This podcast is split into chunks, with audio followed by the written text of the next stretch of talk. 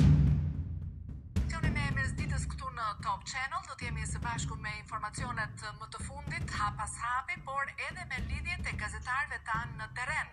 Kryeministri njoftoi sot rregullat e reja për zgjatjen e afatit të liridaljes duke nisur nga java e ardhshme. Lidhemi me kolegun Muhamet Veliu për të na dhënë detaje çfarë ndryshon me rregullat e reja Muhamet. Edhe një herë përshëndetje, unë ndodhem